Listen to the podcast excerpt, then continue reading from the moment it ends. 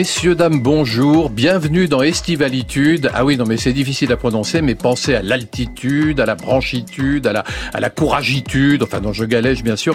Estivalitude, donc, c'est la petite boutique éphémère qui ouvre chaque jour sur France Inter de 9h à 10h. Alors, je sais, ce sont des horaires courts, mais enfin, c'est l'été, c'est le temps des vacances, j'oublie tout. Et que fait-on l'été? On fait connaissance et c'est un peu le cœur de l'émission autour d'un café. C'est ouvert à tout le monde. Tout le monde Tout le monde. Ouais, tout le monde y sera. Formidable À bâbord, oui, aujourd'hui c'est un bateau, enfin pourquoi pas. Philippe Besson, écrivain imperturbable qui trace un sillon personnel aux confins d'une écriture héritant de Duras autant que de Sagan.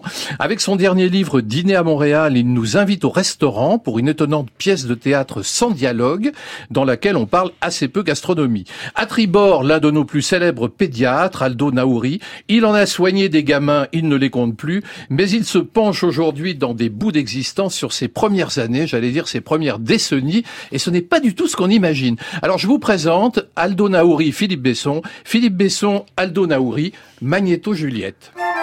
Estivalitude. Ça veut dire quoi? Ça veut rien dire. Christophe Bourseiller sur France Inter. Bonjour Philippe Besson. Bonjour Christophe Bourseiller. Alors Philippe Besson, j'aimerais démarrer euh, notre petite rencontre par une phrase de Philippe Besson, extraite de votre dernier livre. Mon existence n'est que du sable, et le jeune homme à mes côtés, même si je l'aime tendrement, est encore un étranger et le demeurera sans doute. L'amour pour vous, euh, Philippe Besson, et c'est un peu ce qu'on ressent dans, dans votre livre, c'est c'est l'addition des solitudes?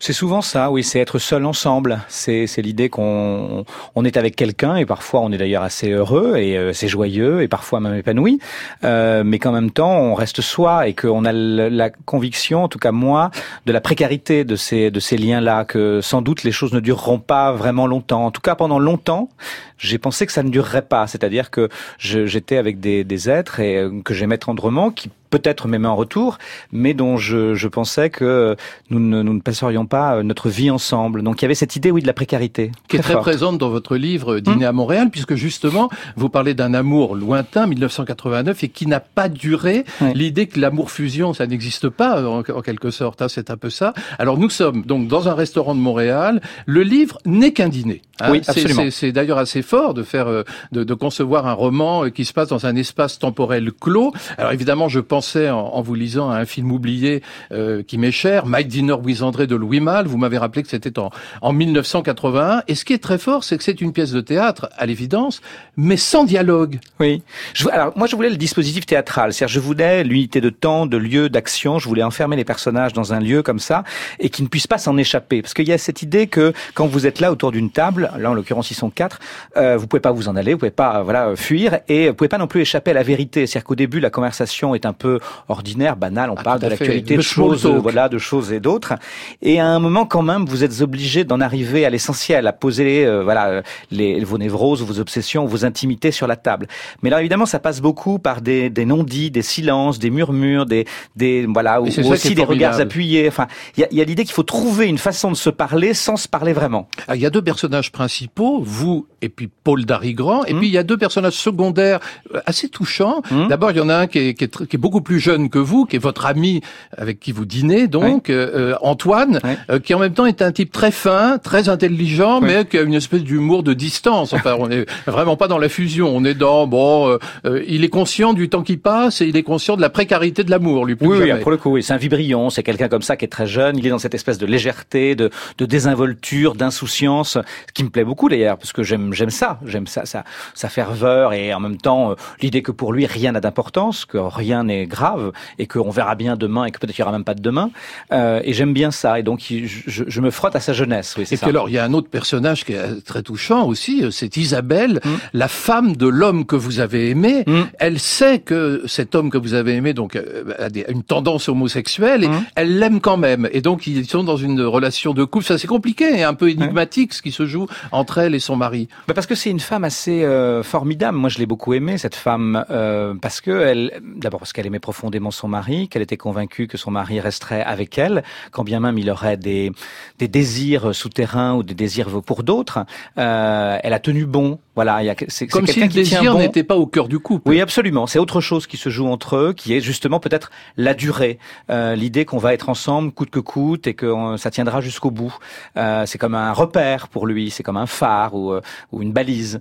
Et, euh, et moi, j'étais autre chose. J'étais un type un peu dangereux. J'étais là, la part d'ombre, la part d'obscurité. J'étais euh, l'idée que s'il m'avait choisi, il aurait, il aurait une vie plus périlleuse, euh, qu'il aurait dû vivre sans doute à l'abri des regards. Là, il peut être en pleine lumière avec elle. Elle, c'est la lumière. Mais c'est vrai, euh, Aldo Naouri, et c'est vrai que le, le désir n'est pas forcément le ressort principal du couple. C'est-à-dire qu'un couple peut tenir pendant des décennies, euh, soudé par autre chose que la simple attirance sexuelle? Ah ben ça c'est certain. Vous, vous n'avez qu'à prendre le cas des, des mariages arrangés qui ont euh, qui existent dans la plupart des parties du monde. Ouais, mais les gens sont pas toujours heureux. Oui, mais est-ce que est-ce que les mariages non arrangés rendent les gens heureux? Est-ce que les unions non arrangées rendent les gens heureux? C'est pas sûr du tout. Je veux dire que là, on est dans, un dispositif où, les, nuances sont tellement importantes qu'en définitive, on ne peut pas poser de généralité. Vous, voyez, et, et c'est bon, c'est toujours euh, délicat vous, vous racontez quand même une histoire d'amour. Ce qui se joue, c'est qu'il y a ce, cette, ces retrouvailles entre vous dans un salon du livre ou dans une librairie où vous mmh. dédicacez votre livre à Montréal. Mmh. Et là, il y a un monsieur qui vient vous voir, c'est Paul Darigrand. Oui. Paul Darigrand, donc en 1989, quand vous étiez étudiant en droit à Bordeaux, vous avez entretenu une relation clandestine, pourrait-on dire, mmh. avec ce jeune homme qui avait à l'époque 25 ans, qui était donc marié à Isabelle, j'imagine, qui était infirmière. Mais ce qui est curieux, c'est que vous en avez déjà parlé de Paul Darigrand quelques mois auparavant oui. dans un certain Paul Darigrand. Alors oui. qu'est-ce qui vous arrive avec Paul Darigrand bah, D'abord, hmm. je voulais raconter dans le premier un certain Paul Darigrand, cette espèce d'amour irrésistible. C'est-à-dire tout d'un coup, il y a un type qui se plante devant vous, vous comprenez qu'il est pas vraiment fait pour vous ou qu'il est compliqué, mais c'est irrésistible. Vous y allez quand même. Vous savez que ça va être, euh, que ça va sans doute mal finir, mais voilà, euh, il a du charme, il a de l'allure, il a, il a quelque chose en plus. Et, et, et, je rentre dans cette relation qui est effectivement une relation clandestine. Personne ne doit savoir. Et je vais vivre, euh, voilà, cette relation incandescente. Et c'est encore meilleur parce que c'est oui, clandestin. Oui, alors c'est à la fois frustrant parce qu'on voudrait dire au monde euh, ce qu'on vit, et puis en même temps c'est agréable parce que ça n'appartient qu'à nous. Ça, ça, ça, se joue précisément euh, dans l'ombre et c'est agréable, voilà, et dans, et dans les draps et dans les lits, et bon, et c'est voilà, c'est assez agréable. Mais c'est vrai qu'en tout cas cette histoire s'est terminée, et puis 18 ans après, je le croise. C'est lui hasard. qui a mis fin. C'est lui, lui, qui a mis fin. Oui, c'est ça. Je me fais salement larguer, disons-le comme ça. Voilà. voilà. Et, euh, et, et 18 ans plus tard, je suis dans une librairie à Montréal et, euh, et je le vois surgir devant moi. C'est totalement inattendu, inopiné. Et, il me dit euh, Est-ce que tu m'en as voulu? Alors, je, suis un peu surpris comme par la question. En même temps, je réponds non vite parce que j'ai pas en, envie d'entrer dans la dans la conversation. Puis il y a des gens autour, puis c'est compliqué. Et il me dit parce que moi, je m'en suis voulu. Et, et Paul Darigrand, le premier livre, s'arrêtait là, sur cette phrase-là. Moi, je m'en suis voulu. La réalité, c'est qu'en fait, euh, après cette phrase-là, je lui ai dit, mais dînons ensemble. Et puis après avoir écrit un certain Paul Darigrand, je me suis dit, il faudrait raconter ce dîner finalement, parce que ces retrouvailles étaient quand même assez saisissantes, assez étonnantes, euh, assez bouleversantes à plein d'égards. Et, euh, et puis ça, ça, pose des questions qui sont des questions euh, assez fondamentales. Parfois, c'est qu'est-ce que j'ai fait de ma jeunesse? Est-ce que je l'ai trahi? Est-ce que j'ai trahi les promesses que j'avais faites? Est-ce que j'ai trahi l'âge des possibles où j'étais à ce moment-là euh, Qu'est-ce que j'ai fait de ma vie? Qui je suis devenu? Est-ce que finalement je suis assez fier ou pas trop de ce que je suis devenu? Est-ce que j'ai envie il la a vie fait de le l'autre? choix de la raison. Oui. Et il le regrette. Il semble le regretter euh, en se disant est-ce que j'aurais pas dû choisir l'aventure avec euh, Philippe Besson? Alors après c'est ça le problème, la problématique, c'est que euh, on, on, choisit une vie et, et, si on en avait choisi une autre, qu'est-ce qu'on serait devenu? C'est ce terrible et cruel jeu du what if, comme disent les Américains. Et si Et si j'étais parti avec un autre? Alors il dit euh, et si j'étais parti avec toi, j'imagine que la vie aurait été effectivement bousculée, un peu compliquée, euh, sans doute tumultueuse. Et lui a choisi une forme d'embourgeoisement. Mais associé à cet embourgeoisement, il y a aussi de la plénitude, de la sécurité, et ça lui va bien d'une certaine manière. Et puis quand même une très très grande complicité avec sa femme. Absolument, enfin. ils sont très très proches, il y a une très grande Et là, la délicatesse d'aller fumer des cigarettes régulièrement dehors pour que vous puissiez vous parler. C'est ça, oui. Elle, per elle, permet les retrouvailles, oui. Elle, oui. elle, accepte cela, elle sait sans doute que ça a compté pour son mari, elle sait que se joue quelque chose d'intime, et elle laisse cette intimité euh, effectivement se en jouer devant jamais elle. Jamais la jalousie n'apparaît. Jamais. Jamais. Non, ça, ça, ça, ça n'est pas quelque chose qui les traverse, à aucun moment. Ni elle, ni lui, ni moi. On est dans autre chose on est là pour faire le bilan de, de ces années écoulées et d'essayer de voir ce qu'on a fait du désir. Ce que, et, et, et, en fait, la question du désir, c'est une question terrible parce que est-ce que le souvenir du désir, c'est encore du désir? Est-ce que le désir, ça s'éteint une fois pour toutes, ou est-ce que c'est toujours là un peu sous-jacent? Et qu'est-ce qu'on en fait? Euh, C'est ça qui traverse aussi le livre. Alors il y a, y a, une question qui revient tout le temps dans votre livre aussi, c'est quelque chose d'important, parce qu'à cette époque-là, quand vous rencontrez euh, Paul Darigrand, vous êtes malade. Mm. Alors ce n'est pas le sida, il non, faut non, le dire tout de suite, c'est mm. une maladie, mais enfin, elle, elle a l'air lourde et, et difficile. Mm. Et ce thème-là était déjà présent en 2001 dans euh, un autre livre, Son frère, que Patrice Chéreau avait adapté au cinéma en 2003. Mon frère est malade. T'as un frère? Un frère aîné, oui, ici à Paris. Il a chopé un truc. Il a voulu que j'accompagne. Je sais pas pourquoi. Peut-être parce que c'est une rechute et qu'il a pas envie de se taper tout comme la fois d'avant. Enfin, j'imagine. Mais c'est quoi ce qu'il a? Un truc dans le sang qui fait que tout peut péter d'un coup. Ça, ça pète à un endroit, ça explose, c'est l'hémorragie. Voilà, mon, mon frère est revenu pour me dire qu'il allait exploser. Tu sais, si je ferme les yeux, je vois la tête de Thomas qui part en arrière, comme si on lui avait tiré une balle à bout portant. Tu vois cette image de Kennedy dans le petit film amateur, avec la tête qui explose, le corps qui s'écroule? Quand je vois Thomas, c'est ça que je vois. C'est complètement con, non? Un frère. Alors c'est vrai que Philippe Besson a un frère. Et euh, Aldo Naori, vous vouliez poser, enfin je voulais demander, hein, merci d'avoir eu la gentillesse de le faire, je vous ai demandé de poser une question à, à Philippe Besson. Quelle est cette question? Ma question c'était, quelle est votre place dans la fratrie? Alors moi je suis le, le cadet. Nous sommes deux. Euh, Olivier, mon frère, est l'aîné. Euh, c'est un, un garçon qui a toujours été brillant. Donc j'ai toujours été dans son sillage et toujours été moins bien. c'est assez terrible parce que c'était quelqu'un qui a fait des études brillantes, qui voilà, qui suscitait l'admiration, le respect. Moi, j'étais plutôt le vilain petit canard. Euh, s'est marié, il a fait des enfants, moi non. Donc, euh, toujours eu cette espèce de position d'infériorité. Son prénom, son prénom. Olivier. Olivier. Mmh. Et c'est vrai que c'est assez, ça a toujours été curieux pour moi, alors que nous ne sommes séparés que d'un an. Donc nous sommes très très proches, mais pour autant très lointains. C'est-à-dire qu'on on a eu des enfants, ces adolescents séparés, non pas physiquement, parce qu'on habitait dans la même maison et nos parents n'étaient pas divorcés, euh, mais on ne se parlait presque pas. Ça m'empêche pas d'avoir pour lui une tendresse euh, folle et presque que de l'amour. Je pense que mmh. c'est de l'amour. Mais ce qui est curieux, et ça fait euh, référence à son frère, le film de Chéreau vous, dont on vient d'entendre un extrait, c'est que quand il s'est agi d'écrire un, un, un, livre euh, qui s'appelle Son frère, je l'ai tué dans le livre. C'est-à-dire que c'est à lui que j'ai donné que j'ai donné la maladie. C'est lui dont j'ai fait un malade et c'est lui que je tue dans le dans le dans le, le livre. Mais effectivement, 20 ans plus tard, j'écris euh, un autre livre dans lequel je dis en fait le malade, c'était moi. France Inter. Estivalitude. Christophe Bourseiller. Yeah, je positif, yeah, je positif. Ma maman me dit dans la vie, sois pas négatif. So, je positif, je suis positif.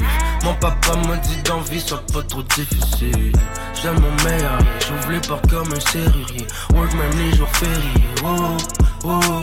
Je peux avoir de remords, même c'est pour ça que je travaille fort. Pas quoi bien avant maman, oh, oh. On garde le smile, pas juste pour la night. Mettre les efforts, yeah. Je m'échappe au gorilla, yeah. Et juste pour faire, yeah. J'essaie d'être comme personne, yeah. C'est pour ça que j'ai percé, yeah. Soupçon de percer, yeah. Plus une fois dans cabanon, hey. First place sur marathon. Pendant que tu faisais des bails wrong. Moi j'ai work hard, j'suis resté strong. Yeah, on se rafraîchit le brain. C'est du bon pied matin. Rien à foutre des chiales. J'ai le talent, puis j'ai chance. Yeah, j'suis positif. Yeah, j'suis positif. Ma maman me dit dans la vie, sois pas négatif. So, j'suis positif. Yeah, j'suis positif. Mon papa me dit d'envie, sois pas trop difficile. J'aime mon meilleur, j'ouvre les portes comme un serrurier. Work même les jours fériés. Oh, oh, oh. Je veux pas avoir de remords, même c'est pour ça que je travaille fort. Pas quoi de bien avant maman? Oh, oh. Je vois que c'est les coups pour un. Maintenant j'ai trouvé le boulot de rêve. Mes profs pensaient que j'étais adhérent. Mais non, c'est qui peut pas faire. C'est bien triste la vie, c'est pas comme un jeu. Des fois, t'as pas toujours ce que tu veux. Fais-toi pour un film juste pour aller mieux. T'es pas Alex, on est bien heureux. Il faut work out pour le pain. Faut toujours refaire le plein. Pour pouvoir racheter du temps. Pour recommencer demain. Up, ben, up, ben. Yeah, j'suis positif. Yeah, j'suis positif. Ma maman m'a dit dans la vie, sois pas négatif. So, j'suis positif. Yeah, j'suis positif. Mon papa m'a dit dans vie, sois pas trop difficile. J'aime mon meilleur, yeah. J'ouvre les portes comme un serrurier. Même les jours fériés. Oh, oh. eh, Je veux pas avoir de remords, même c'est pour ça que je travaille fort. Pas quoi de bien avant maman. Oh, oh, oh.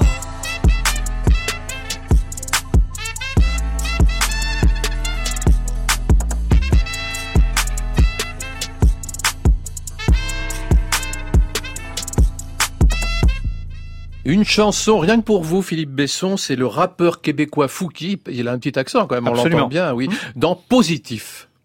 Vous avez dit Vous avez dit Vous avez dit Ah non De quoi? Qu'est-ce que vous avez dit? Pourquoi vous me l'avez pas dit plus tôt? Moi, je dis une chose qui est assez simple. Il faut faire ce qu'a fait Sarkozy, c'est-à-dire un parti socialiste hégémonique qui emmerde le reste du monde. J'ai dit ça, moi. Vous avez dit ça il y a quelques années déjà, hein, mais, mais cela dit, c'est vrai, euh, bah, c'était dans le contexte de l'époque, hein, l'époque où Sarkozy venait au pouvoir, où vous Oui. souteniez Ségolène Royal. C'est vrai que Philippe Besson, vous êtes un homme engagé politiquement, vous avez, euh, je me, sou- je me souviens bien, soutenu François Mitterrand, Ségolène Royal, et puis aujourd'hui vous soutenez Macron, Mm. euh, Emmanuel Macron. Alors bah, rapidement, parce que c'est pas évidemment l'objet de toute l'émission, mais pourquoi cette conversion vers, euh, vers Emmanuel Macron? Euh, je je suis pas sûr qu'il y ait une conversion. C'est-à-dire, je reste un homme de gauche, quoi qu'il arrive. Mon Oui, ADN, c'est oui. ça. Ma famille est, de gauche. Mais il y a une gauche macroniste, paraît-il. Mais il y a une gauche macroniste. Et c'est vrai qu'effectivement, dans, dans, dans euh, l'élection présidentielle de 2017, c'est vrai que je ne me suis pas retrouvé dans l'offre de gauche. Je ne me suis pas retrouvé euh, entre Hamon et Mélenchon. J'ai pas voilà, je, je me suis pas dit j'ai envie de ça. Ça me paraissait trop loin de moi, qui suis quand même plutôt un social-démocrate. Et j'étais intéressé par euh, le côté transgressif de Macron, par le côté on renverse la table, par on essaye quelque chose qu'on n'a jamais essayé, par sa jeunesse aussi, par euh, par le côté inédit de la chose et aventurier. Moi, je suis un romancier, donc j'ai- j'aime bien la, dimension romanesque de la politique. Il y avait ça, je trouvais en 2017.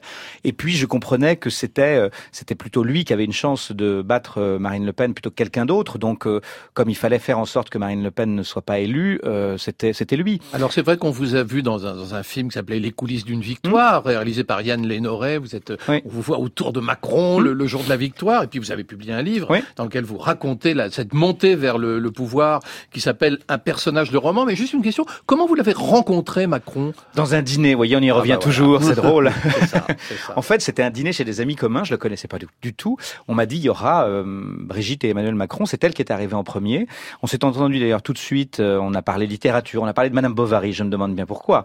Et puis euh, et puis euh, Je je vous a pas dit Madame Bovary, c'est moi. non, j'aurais pu lui dire moi que c'était moi. Ah oui. Mais, mais en revanche, après, il est arrivé, et puis j'ai été bluffé comme on peut l'être quand on le rencontre la première fois par euh, par son énergie, par quel- par son pouvoir de séduction. Il y a quelque chose chez ces hommes-là. Bon, euh, et donc euh, on- bon, le dîner s'est s'est passé de manière agréable. Moi, j'ai tendance à dire des bêtises ou des horreurs dans les dîners. J'adore ça. Ou bon, essayer de plaisanter. Et, et j'ai senti que cet homme était assez sensible à ça. Donc il- on s'est dit on va se revoir. Puis on- je pensais que c'était une promesse comme ça en- un peu en l'air. Et puis on s'est revus, on est devenus proches. Et du coup quand effectivement il s'est lancé dans la campagne présidentielle, il me dit est-ce que tu viendrais dans l'aventure? Et je lui dis mais euh, c'est dingue ton truc, tu vas jamais gagner, t'as aucune chance. Enfin moi j'étais comme beaucoup de, de gens qui regardaient ça de l'extérieur en disant Mais- en France c'est ou le type de gauche ou le type de droite qui gagne, mais pas un autre. Est-ce est-ce que tu viendrais dans l'aventure? Ça voulait dire quoi? Euh, De vous enrôler dans son parti? C'était quoi l'idée? Non, c'était, c'était, c'était, je pense, euh, puisque tu écris des livres, est-ce que ça t'intéresserait de venir écrire le livre de cette aventure-là C'était un peu ça. fait, Ce que j'ai fait, et, et- et c'est vrai que c'était tentant, parce que vous vous dites, bon, moi j'avais jamais participé à une campagne présidentielle au cœur du réacteur, donc euh, comme je l'avais jamais fait, moi j'ai tendance à vouloir avoir, à enfin, à vouloir faire des choses inédites dans ma vie, et euh, et puis. euh, J'étais tellement convaincu qu'il allait- pas y arriver, que c'était voué à l'échec son truc, que c'était tentant parce que lui avait l'air d'y croire. Euh, on m'aurait demandé de suivre la campagne d'un favori, ça m'aurait pas intéressé. Si vous connaissez déjà la fin de l'histoire au début, ça n'a pas d'intérêt. Là, voilà, j'y suis allé Et il se trouve que le type a gagné. Ce personnage, il a Hmm. gagné. Ce personnage de roman est Hmm. venu au pouvoir.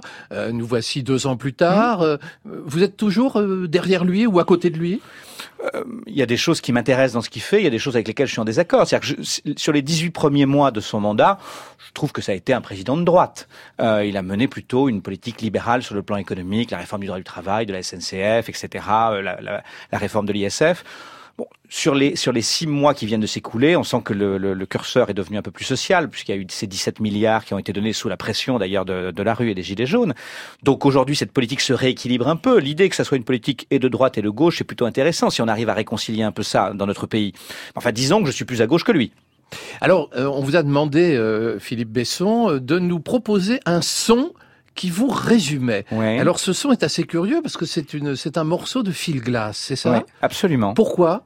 Parce que c'est c'est euh, c'est la musique de, du film Les Heures, ouais. The Hours, que, voilà, qui est un livre que j'avais adoré et qui est un film que j'ai adoré avec Julianne Moore, Meryl Streep et Nicole Kidman. C'est comme ça, euh, c'est inspiré de Mrs. Dalloway Mm. et euh, j'aimais ces trois destins de femmes et la musique qui accompagne ce, ce film est une musique très juste et très déchirante et elle m'a accompagné moi dans l'écriture de mes livres souvent. C'est-à-dire je trouve qu'elle me met en situation d'écrire cette musique? Alors on l'écoute.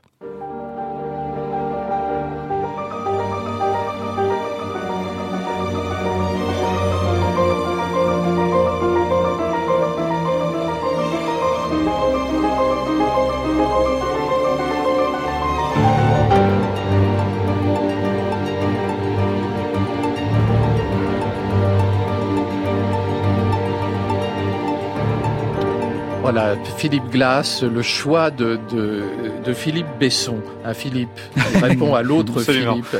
Alors c'est vrai, il y a un film euh, qui est assez frappant, c'est Brokeback Mountain, ouais. parce que c'est un film que vous avez vu à Montréal hmm. tous les jours pendant une semaine. Oui, je suis entré dans un cinéma et euh, et, et je, je savais ce que j'allais voir parce que j'avais lu la nouvelle de Danny Prou et euh, je me demandais comment on pouvait faire un film avec euh, avec cette nouvelle là qui est vraiment très courte et j'ai été euh, sidéré, euh, renvoyé là aussi à mes amours perdus, à mes amours inaboutis, aux, ch aux, choses ratées. Vous savez, c'est toujours cette question de j'ai aimé quelqu'un puis je l'ai perdu et qu'est-ce qu'on fait avec ça, avec ses regrets? Bon, euh, cette histoire d'amour incandescente et, d'amour impossible, ça m'a vraiment bouleversé. Donc je suis retourné chaque jour voir euh, voir le film et je, je pense que je l'ai vu aujourd'hui 20 fois. Là aussi, la musique est magnifique. Euh, voilà, ça fait partie des, des moments qui me définissent. Aimer euh, quand on est homosexuel, pardon de vous poser cette question, mais c'est différent selon vous de l'amour hétérosexuel de Paul Darigrand, par exemple? C'est difficile de répondre à cette question-là. Alors c'est vrai que euh, pendant longtemps, il y a eu l'idée, en tout cas pour ma génération, moi j'ai 52 ans, que euh, d'abord on ne se marierait pas. Alors maintenant on peut, mais moi quand j'avais 20 ans, je n'avais pas pensé que je me marierais. Donc il n'y avait pas l'idée de la durée de la et continuité. du contrat. Oui. Euh, parce que le mariage, mmh. c'est quand même cette idée de contrat et de mmh. durée. Euh, pour le pire et le meilleur. Et du coup, c'était l'amour le vrai. Donc, du coup, il y, y, avait quelque chose, c'était, voilà, ça sera des choses comme ça euh, qui, qui sont, euh, plus on fait ce qu'on veut, on est plus libre, peut-être, etc. Il y avait aussi l'idée qu'on était sans descendance. C'est-à-dire qu'effectivement, quand vous entrez dans une relation et que vous savez que vous n'allez pas créer un enfant, des enfants, c'est encore autre chose. Donc, euh, donc c'était un amour peut-être plus léger, plus libre, plus, euh, mais en même temps plus inconséquent. Euh, voilà, aujourd'hui les choses ont un peu changé puisqu'on peut se marier, on peut, enfin, oui, adopter. Donc les, voilà, mais en tout cas dans ma jeunesse, oui, c'était, c'était un amour différent, me semble-t-il, oui. Philippe Besson, je rappelle que votre livre Dîner à Montréal est, sorti cette année chez Julliard. Vous restez avec nous parce que Absolument, maintenant on va poursuivre la discussion, mais plutôt avec Aldo Naori. Il est là aussi, bien sûr. On a envie de l'écouter. En attendant, la toute dernière chanson de Joy Crooks s'intitule London Mine. Mine, London Mine. Je vais y arriver un jour, hein, peut-être. Il s'agit d'un hommage aux immigrants d'Angleterre. C'est un peuple qui constitue, selon elle, l'identité de Londres. Bangla noise on Brick Lane, that's the sound of my home. I'm a Mickey Athis, lovers walk or Kent Road. When you're blinded by lights, you find ways to survive in big smoke. Holding down nine to five, and your weekends are spent loading up with the boys, with the ball and bands. Only way to cope, cause this city don't stop for no one.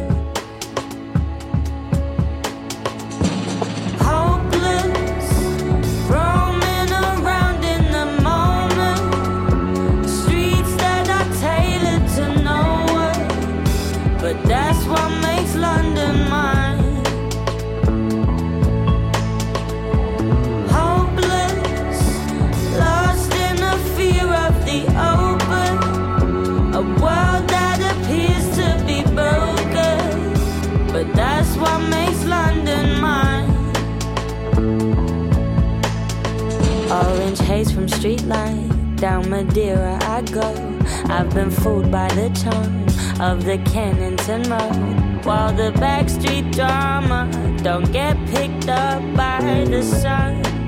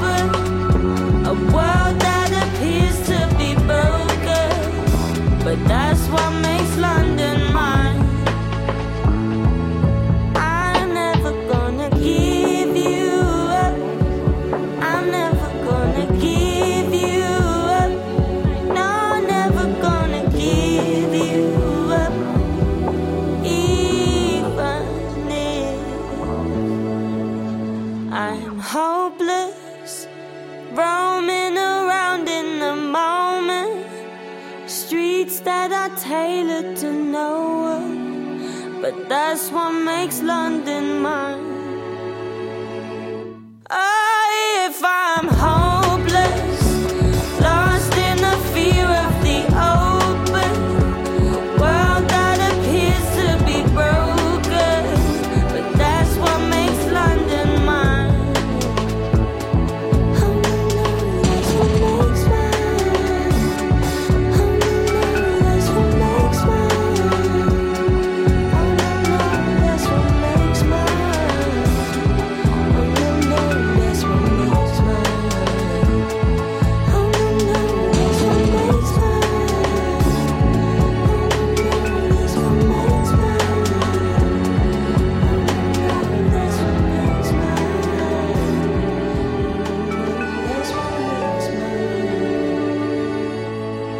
Estivalitude sur France Inter. Terrible catastrophe en Algérie. Le jour s'est levé à Orléansville sur une vision d'épouvante. Le tiers d'une cité qui s'était endormie heureuse n'était plus au matin qu'un amas de décombres. L'un de ces séismes imprévisibles qui laissent les hommes sans voile avait anéanti en quelques secondes. Bonjour Aldo Naouri. Bonjour. Aldo Naouri, dans votre livre euh, Des bouts d'existence, c'est pas le premier livre d'ailleurs que vous consacrez à votre à votre passé. Vous en avez déjà publié un en 2013. Et, et dans ce livre Des bouts d'existence, vous vous révélez en fait de grandes parts de, de votre de votre vie, dont le fait, et c'est pour ça que j'ai voulu euh, avec Juliette Medevielle mettre un, un extrait de, de, de journal de l'époque, hein, bien sûr, sur le tremblement de terre d'Orléansville, parce que vous avez passé une grande partie de votre jeunesse en, en Algérie. hein. Oui. Euh, vous avez été rapatrié en 1962, Oui. vous vous êtes rapatrié vous-même, et vous avez vécu personnellement le tremblement de terre Ah oui, absolument, oui, oui. Ah oui, oui, oui, oui, oui. Oui, je, raconte d'ailleurs dans le livre. Bah bien sûr. Comment euh, ma mère, dans la nuit, s'est mise à hurler euh, alors que nous étions tous endormis. Et vous avez failli tuer toute votre famille parce qu'il il Oui, j'avais, j'a- nous avions une maison dans laquelle on avait, qui, où il y avait, euh, enfin, il y avait une porte qui donnait sur la rue et qui n'avait qu'une clé. Et celui qui sortait le soir, pour ne pas réveiller les autres, prenait la, enfermait tout le monde et prenait la clé. Et je suis rentré. Vous étiez allé au cinéma quart. ce allé, soir-là. euh, au, au cinéma ce soir-là, et je suis rentré, il était une heure moins le quart, et le tremblement de terre a dû avoir lieu à 1h10 ou un truc comme ça. Et je suis rentré plus tôt que je n'aurais prévu. Vous voyez, je me suis dit, mon Dieu, euh, si j'étais rentré euh, plus tard, qu'est-ce que ce serait devenu quoi? Ça aurait été l'horreur. C'est-à-dire que vous auriez, euh, votre voilà, famille bah, aurait disparu, et, ça- et Voilà. heureusement pour vous, ça n'a pas été le cas. Voilà. Alors votre histoire, moi je la trouve absolument fascinante, Aldo Naouri, parce que en fait il se trouve, c'est ce que j'ai découvert Mmh. en lisant votre livre, que vous provenez de la communauté juive de Libye. Oui. Alors peut-être à tort ou parce Mmh. que je me fais des idées, euh, pour moi la Libye était le- à peu près le dernier pays dans lequel il pouvait y avoir une communauté juive. Mais la communauté juive de Libye datait déjà du temps du roi David. Ah oui. Vous vous rendez compte Ah oui, Et que lorsque longtemps. Rome Oui. a conquis la Libye, euh, Rome s'est empressé de fabriquer trois forts autour de Benghazi, qui était une énorme cité juive, euh, pour ne pas qu'elle s'étende. Vous, vous voyez? Et donc, euh, c'est resté. C'était un pays qui était relativement désertique, donc il n'y avait pas une grande population, mais euh, il y avait une population de l'ordre de 30 à 40 000 personnes. Qui parlent une langue spéciale, qui, qui est parlent le, le bon, judéo-libyen. Oui, mais ça le judéo-libyen, c'est comme le judéo-iranien, c'est comme le il y a tout- où, où que les juifs se soient euh, installés, il y a toujours eu un judéo quelque chose. Pourquoi? Pour pouvoir exprimer dans la langue du pays euh, ces nuances qui sont propres aux juifs et, et qui sont inexprimables dans une autre langue. Être juif de Libye, ça Oui. veut dire quoi pour vous? Alors, j'ai longtemps pensé, longtemps, très longtemps pensé, en raison des récits que j'ai recueillis, en raison du fait, moi j'étais le dernier de la famille, et donc nous, quand nous avons émigré en Algérie, j'avais 4 ans, j'ai longtemps pensé que c'était ce, ce, ce, qui est, ce que j'avais perçu euh, de, l'ensemble des récits qui m'étaient dits, qui m'étaient donnés. Et puis je me suis aperçu, il y a très peu de temps d'ailleurs, il y a, peut-être euh, trois ou quatre ans, en, en, en- en discutant longuement avec euh, une, une dame libyenne, que être juif de Libye, c'est pas plus, c'est pas différent que être juif de France ou d'Algérie. En fait, c'était pas ça. Nous étions des Libyens juifs. Ah oui, vous étiez authentiquement libyen. Vous Nous vous étions sentiez authentiquement libyen. Oui, parce que ça, je pensais qu'éventuellement euh, toute la manière d'être de mon de ma mère et toute la manière d'être euh, assez peu banal, oui, et, et tout, tout son discours euh, était euh, juif libyen. Eh bien non, c'était libyen et nous étions juifs par dessus, c'est tout. Alors je cite votre mère, pardon, Oui. mais pour moi c'est un peu comme citer un grand sage. Le comble de la prétention, c'est de réclamer une place au souk des péteurs sans même avoir de cul. Voilà. Alors que- que- quel est le quel est le sens de cette formule? Parce que j'avoue que je l'ai trouvée forte, hein, et, et- mais je, je la trouve assez Oui, mais intéressante. c'est hein. précisément sans, sans, sans moyens. Si on n'a pas de moyens, pourquoi est-ce qu'éventuellement on prétend Enfin, c'est l'illusion du pouvoir. Alors c'était la mère, c'est la mère toute puissante. C'est- hein, alors, euh, oui, elle, elle est elle d'autant a, plus elle puissante été, que votre père n'est pas là. Voilà, elle a été veuve à 34 ans. Mon père était décédé, il avait 36 ans, d'une erreur de diagnostic médical, euh, puisqu'il était diabétique et qu'il a fait un coma hypoglycémique auquel on a euh, fait de l'insuline, alors qu'il fallait le réanimer du côté du sucre. C'est pour ça que vous êtes devenu médecin? Sans aucun doute, mais en fait, c'est très, très profondément installé au fond de mon inconscient, mais c'est possible. Je veux dire que je, je n'étais pas destiné à être médecin. Ma curiosité ne me menait pas de ce côté-là. Euh, J'étais beaucoup plus. euh, Enfin, j'étais un touche-à-tout, Euh, donc je ne savais pas. Au fin fond du trou d'Algérie euh, où j'habitais, on n'avait aucune information. Donc je commence par euh, me dire mais qu'est-ce que je vais faire, qu'est-ce que je vais faire? Et j'assois. Un jour j'en parle à ma mère, enfin, justement, je me confie à elle et je lui dis que je ne sais pas quoi faire. Et elle me dit, on était en, en juin 56 alors que la, la guerre d'Algérie a commencé en novembre 54. Elle m'a dit, écoute, tu sais, la guerre d'Algérie, comme il y a une guerre en Algérie, l'Algérie sera indépendante. Et Ouais, donc pour que elle, nous- ça- ça il faudra que nous nous partions quelque part. Nous ne savons pas où nous allons aller. Donc, euh, on ce sera peut-être en France, peut-être en Amérique, peut-être au Canada, peut-être en Israël. Il faut faire un métier dans le, qui, s'exerce dans tous les pays du monde. Et j'ai trouvé ça très intelligent. Et j'ai demandé, alors quel métier suggères-tu? Elle m'a dit coiffeur. Ah oui, bien sûr, bien sûr, très très bonne idée. Alors j'ai- hurlé, mais euh, elle- elle- en- à quoi ça aura servi? Alors elle, elle insiste, elle me dit, il y a peu d'investissement et c'est un métier relativement propre. C'est bien, et les gens ont toujours besoin de faire couper les cheveux. Très bien, mais mais, mais pourquoi est-ce que j'aurais été bachelier? Elle me dit, ben, tu auras de la conversation et donc beaucoup de clients. Et ça a été très amusant parce que c'est une chose que j'ai reprise dans mon analyse et le terme coiffeur allait bien au-delà de cela. Mais Alors- euh, en fait, je ne savais pas ce que je voulais faire. J'étais aussi autant attiré par les lettres que par les sciences. Et puis, euh, un de mes frères m'a dit, euh, euh, j'avais des frères beaucoup plus âgés que moi, écoute, fais des, des études de dentiste. Alors j'ai fait des, j'ai commencé mes études de dentiste, et puis j'ai fait la première année, puis je me suis dit, mais un dentiste, ça soigne seulement la bouche, d'abord. Ensuite de ça, j'avais jamais mis les pieds chez un dentiste, je savais pas comment c'était. Je me dis non, il vaut mieux tout soigner, donc je vais faire médecine. Puis vous aviez quand même une bonne école avec votre mère, parce que je, je note Ah hein, oui, quand oui, nous étions grand médecin, malades. c'était un grand médecin. Ah oui, c'est un grand médecin. Quand nous étions malades, ma mère venait nous lécher le front et cracher à gauche et à À droite. droite, voilà. Ça, ça marche, ça, non? C'est Ah, très c'est efficace. quand on était adulte et qu'on était Je- déprimé, je on allait la voir, on allait la voir en lui disant lèche-moi. Et ça marche Ça marchait? Ah ben c'était c'était le côté maternant délicieux, surtout que si elle si quel, quel crachat à droite et à gauche n'avait aucune une espèce d'importance, c'est ce qui se terminé. Une fois qu'elle avait fait ça sept fois, elle disait je t'ai léché comme la vache lèche son veau, comme la, la brebis lèche son agneau, comme le- etc., etc. Et elle énonçait une quantité de femelles animales qui léchaient leur bébé, c'est-à-dire elle se situait dans la, la- dans, dans- dans la, la mère animale euh, qui apporte à son enfant le plus de possible. Et vous, vous êtes devenu médecin. Vous avez, vous avez Oui. été médecin, un vrai médecin dans les hôpitaux. Tout à fait, oui. Mais vous êtes aussi devenu euh, un, un pédiatre, quelqu'un qui s'intéresse à, à l'esprit. Vous avez fait une psychanalyse. Euh, oui, oui, Et, euh, et au fond, euh, votre mère, c'était déjà une adepte de la guérison par l'esprit. Ah, mais d'ailleurs, quand je lui ai raconté que je faisais une psychanalyse, elle m'a regardé un peu étonné et je lui ai expliqué ce que c'était et elle m'a dit ah ça c'est excellent.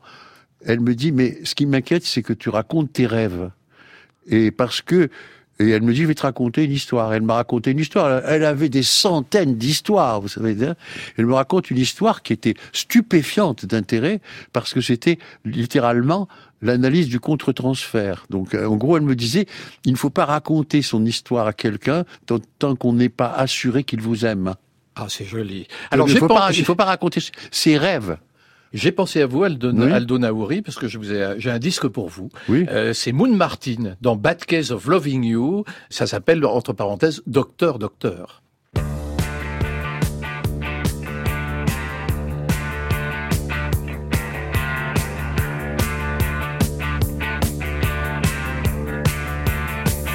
Hot summer night.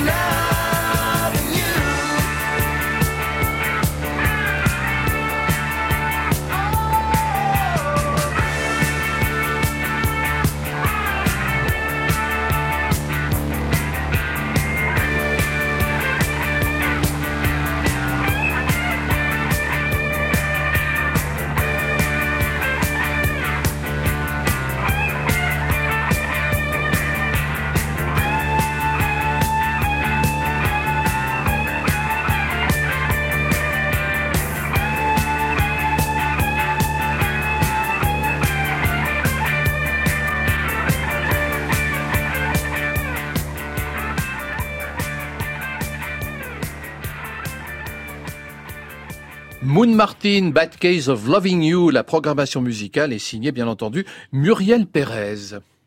Vous avez dit que Vous avez dit Mais vous m'avez rien dit. Parce que c'est faux. C'est vrai. Bah, évidemment que c'est vrai. Je dis, si vous voulez que votre enfant soit un démocrate plus tard, soyez fasciste avec lui. Alors écoutez, c'est fort comme phrase, hein, Aldo Naouri, ça vous l'avez dit à France Mais Info. pour- euh, oui, il y a pourquoi est-ce que, mais pourquoi est-ce que vous ne donnez pas la suite? Ah bah parce qu'on voulait faire une citation courte, mais vous pouvez dire la suite, la, allez-y. la suite, c'est si vous l'élevez en démocrate, il sera fasciste. C'est ça, hein Ah, mais c'est ça l'important. C'est ça l'idée. Si, vous ne si vous donnez pas des limites à l'enfant, si vous n'êtes pas autoritaire en Et quelque voilà, sorte, Si, si vous ne lui mettez pas de limites, il pensera que de toutes les façons, c'est lui qui fixe, qui est en pouvoir, et il deviendra fasciste. Alors c'est un Alors peu que au si jamais vous lui mettez des limites, Oui. qui est précisément Oui. la chose la plus épouvantable dans un régime, c'est-à-dire précisément cette manière de dire fasciste, à ce moment-là, il n'aura qu'une seule envie, c'est précisément de franchir ses limites, de sortir de lui-même et de pouvoir éventuellement aller vers les autres. Et ça, c'est extrêmement important. C'est-à-dire, comment faire comprendre dans une, dans un système éducatif qui, a abandonné complètement la responsabilité parentale face aux enfants et qui estime que les enfants euh, ont déjà leur génie en eux-mêmes, ils sont capables d'eux, etc., etc. Comment, comment restaurer ça pour dire aux parents, il est très important que vous encadriez votre enfant et que vous lui disiez que de toutes les manières, il n'est pas question qu'il cède à son système pulsionnel dont il a hérité et que l'humanité a mis 7 millions d'années à éventuellement maîtriser. Il faut lui apprendre à maîtriser ses pulsions pour devenir un être social. Et pour cela, vous ne pouvez être que fasciste. Et vous dites, vous allez encore plus loin, parce que vous dites qu'il y a trop de permissivité dans l'éducation, et vous dites mai 68 est l'émanation de la toute-puissance infantile. Exactement, je continue, je le maintiens. Et je le maintiens. Et je pense qu'un jour, on, on m'en donnera raison. Pourquoi? Pour une raison simple, si vous voulez, il faut partir de l'historique qu'on a oublié. Mouvement du 22 mars. 68 68, c'est-à-dire il faut que les garçons puissent rentrer dans le pavillon des filles. De la cité De la universitaire cité de, universitaire Nanterre, de absolument. Nanterre. Je- Dans je toutes les cités universitaires, depuis tout le temps, les garçons a été, il était interdit aux garçons de rentrer dans les pavillons des filles, et tous les garçons rentraient dans les pavillons des filles. Il n'y a jamais eu de problème, d'accord? Mais il a fallu là se faire reconnaître un droit. Ça signifie quoi?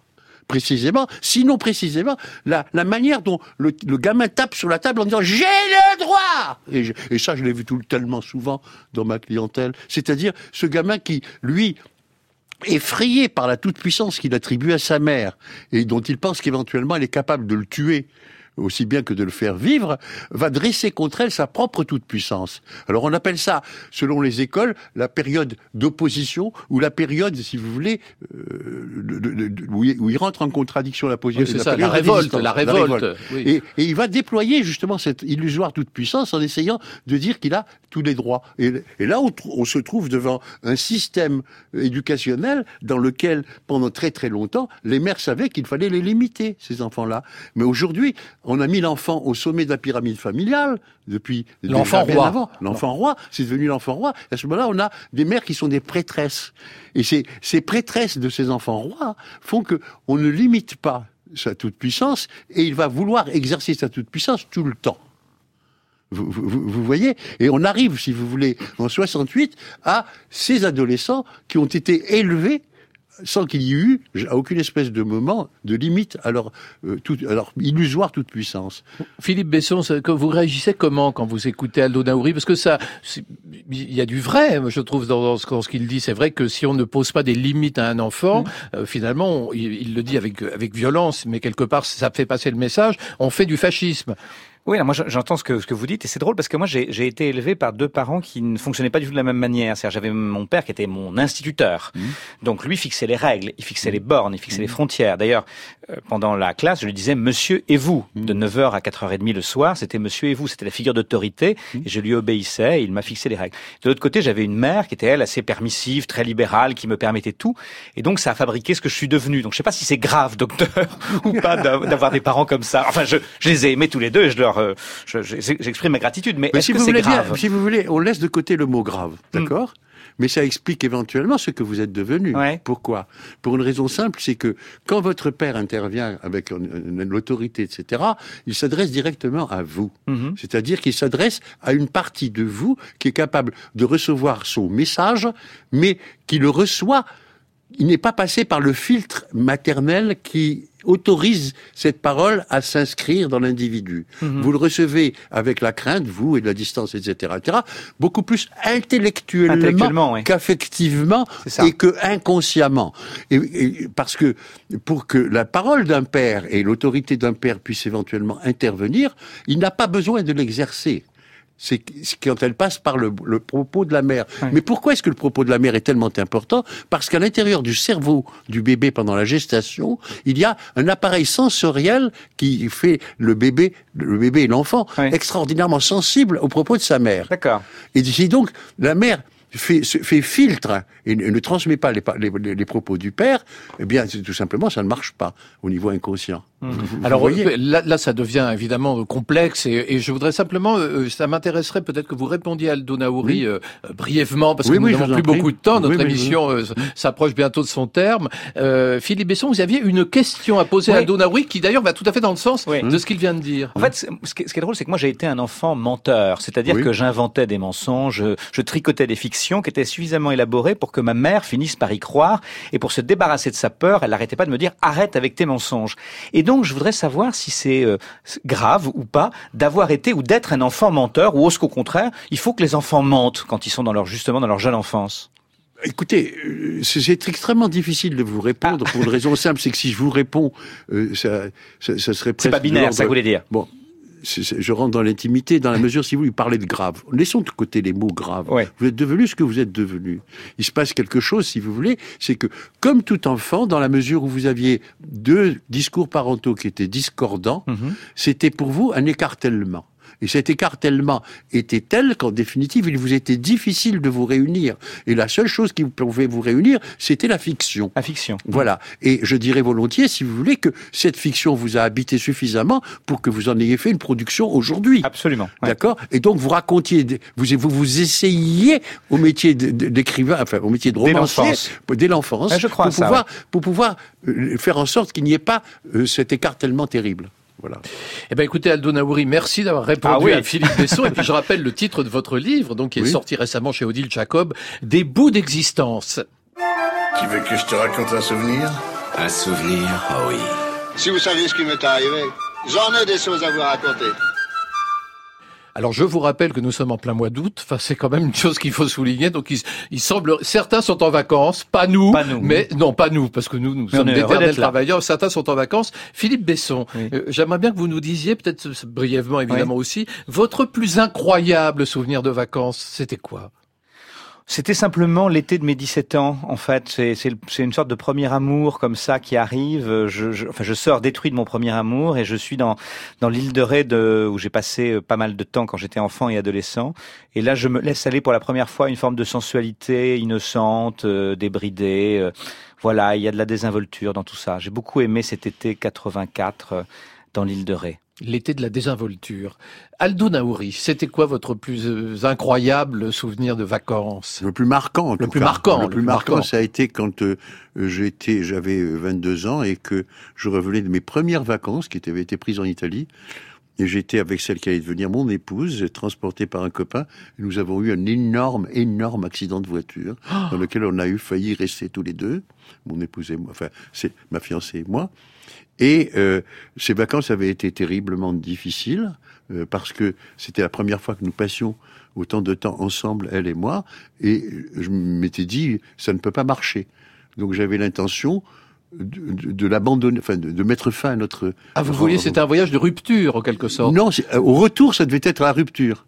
D'accord. Et là, je me suis dit, ah, je vais pas la ramener à ses parents en leur disant, euh, elle est cassée, mais je vous la laisse. Évidemment, c'était délicat. Donc j'ai assumé, j'ai assumé de façon, j'ai assumé de façon kantienne et j'ai passé ma vie à être heureux d'avoir fait ça parce que c'était la femme la plus extraordinaire que j'ai jamais rencontrée. C'était la femme de votre vie. C'est la femme de mon vie. Ah bah écoutez, quelle histoire. Merci beaucoup de nous avoir raconté ce- ce- cet événement-là. Il vous est arrivé une autre histoire euh, étonnante que vous racontez dans votre livre, c'est que vous êtes un jeune euh, médecin, vous tombez amoureux d'une jeune patiente, une jeune malade, et puis quelques mois plus tard, par hasard, c'est dans vos études de médecine, c'est absolument horrible ce que je vais raconter, vous, vous êtes obligé de la disséquer Ah non, c'est pas ça. Vous déformez tout. J'étais bah pas oui, amoureux. Nous étions trois. Nous, nous étions trois, trois jeunes étudiants qui, qui avions dans Vous la un. courtisiez de, de, dans, dans, un lit, on a rencontré une jeune fille à laquelle on s'est mis à faire la cour alors que même il n'y avait aucun espoir. Et c'était, on était vraiment, on avait l'impression de, de, vibrer littéralement. Et le lendemain, on nous a envoyé faire une autopsie et c'était elle. Eh bien, merci beaucoup Philippe Besson et Aldo Naouri. Vous avez tous deux fait preuve de beaucoup d'estivalitude. Je vous en remercie. Je rappelle que votre livre, Philippe Besson, Dîner à Montréal, paru aux éditions Julliard, est en librairie depuis le 29 mai. Aldo Naouri, vous avez donc publié des bouts d'existence aux éditions Odile Jacob. Vous pouvez bien entendu réécouter, podcaster cette émission sur le site de France Inter. Et le plus important arrive, la réalisation, c'est Juliette Medevielle. La préparation, c'est Saad Merzak et Astrid Landon. Et à la technique, il y a avait Nicolas Delmas. Notre boutique éphémère ouvre bien sûr demain à 9h sur France Inter. C'est notre force, on est là tous les jours. Juste après le flash, vous retrouverez, petit chanceux, Laurent Delmas pour Ciné qui chante. Messieurs, dames, à demain.